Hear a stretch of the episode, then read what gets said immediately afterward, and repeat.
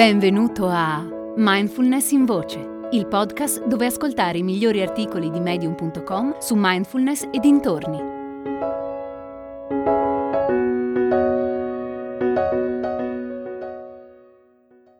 Gestire paura e insicurezza con la mindfulness di Randall J. Sokolov. Sono seduto qui, nel mio studio gelido che dà sul retro della casa, a inventarmi qualcosa da scrivere. Mia moglie è fuori sotto il portico che sorseggia il caffè, totalmente presa dal romanzo che sta scrivendo. Ho circa un'ora di tempo prima di prepararmi per andare al lavoro. È il primo mattino di lunedì. Ho già mantenuto l'impegno con me stesso di muovermi di più, andando a fare la mia passeggiata quotidiana di oltre un'ora. Sono stato al sole senza maglietta per assorbire la mia dose giornaliera di vitamina D, che aiuta tanto il mio umore. Ho meditato per 20 minuti e sono andato avanti con il libro che sto leggendo. La settimana è lì davanti a me, come il sentiero in natura che percorrevo quando ero un ragazzotto di poco più di vent'anni. Era un sentiero lungo e diritto e mi accorgevo che era finito solo quando ormai ero arrivato quasi in fondo. Lo percorrevo spesso durante la settimana, a volte di buon umore, altre no. Ricordo che ogni volta che iniziavo la camminata sentivo il desiderio di tornare indietro e fare altro. Avevo paura di quello che poteva accadere. Animali pericolosi? Vipere? Uno psicopatico? Un malore? Camminando sempre da solo, ero paranoico all'idea che se mi fosse successo qualcosa sarei morto di una morte terribile, in totale solitudine. Non c'erano ancora i cellulari. Avrei urlato aiuto nel nulla e le mie ultime parole si sarebbero disperse nella natura selvaggia intorno a me. Ogni volta che facevo quella camminata, la mia mente si riempiva di scenari terribili. A volte tremavo dall'ansia.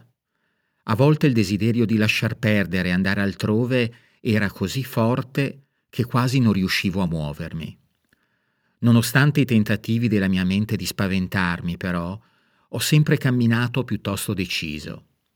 Tranne qualche serpente innocuo e qualche cervo, nessuna delle mie paure si è mai trasformata in realtà. Mentre si avvicina l'ora in cui dovrò farmi la doccia e vestirmi, noto che ancora oggi la mia mente produce pensieri simili ad allora. Ormai sono diventati abitudini mentali. Non cammino più per sentieri, ma la settimana lavorativa che ho davanti mi fa lo stesso effetto. La mia mente immagina ogni tipo di scenario. Mi racconta la settimana che mi attende attraverso immagini e pensieri, che a loro volta mi suscitano emozioni. Noto in me una certa resistenza, pessimismo e l'impulso a lasciar perdere e a fare altro. Se sei fortunato, anche la tua mente funziona così. Dico fortunato perché se funziona così significa che hai un insegnante di mindfulness nel cervello. Quell'insegnante è la voce fastidiosa, negativa, giudicante, impaurita e paranoica nella tua testa che trae conclusioni prima che le cose accadano.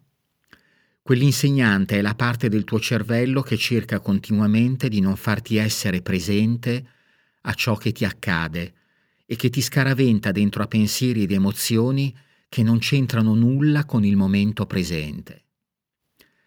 Chiamo questa parte del cervello un insegnante di mindfulness perché ogni volta che ti accorgi di essere dentro a un pensiero o a un'emozione, hai l'opportunità di tornare al respiro, al corpo o ai suoni intorno a te.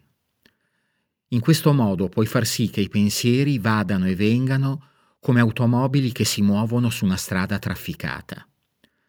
L'istruttore di mindfulness che hai nella testa ti permette di ritornare nel flusso della tua vita così com'è adesso non sei più ostaggio di pensieri ed emozioni che creano stress nel tuo corpo e false realtà nella tua mente. Ogni volta che ritorni al qui e ora, sperimenti quello che si chiama risveglio o nirvana. Personalmente credo sia molto simile al sollievo, alla gioia e al piacere che proviamo quando siamo liberi dai nostri film mentali e più presenti alla nostra vita così com'è. Spesso i lunedì mattina sono come l'inizio di un sentiero. Abbiamo pensieri e sensazioni sulla settimana che sta per cominciare. Immaginiamo situazioni stressanti, cerchiamo nella nostra mente situazioni più piacevoli, tipo cosa c'è stasera per cena, e creiamo un'enorme quantità di resistenza e stress non necessari. Poi ci chiediamo perché abbiamo la pressione alta. La pratica della mindfulness è tornare al respiro, stare nel momento presente e andare avanti lasciando che le emozioni e i pensieri sgradevoli vadano e vengano. Detto con un linguaggio più terra-terra, non credere ai tuoi film mentali, tornando ogni volta alla consapevolezza del respiro, del corpo, dei suoni e dei pensieri, lasci andare quei film e affronti con coraggio le tue paure e le tue insicurezze.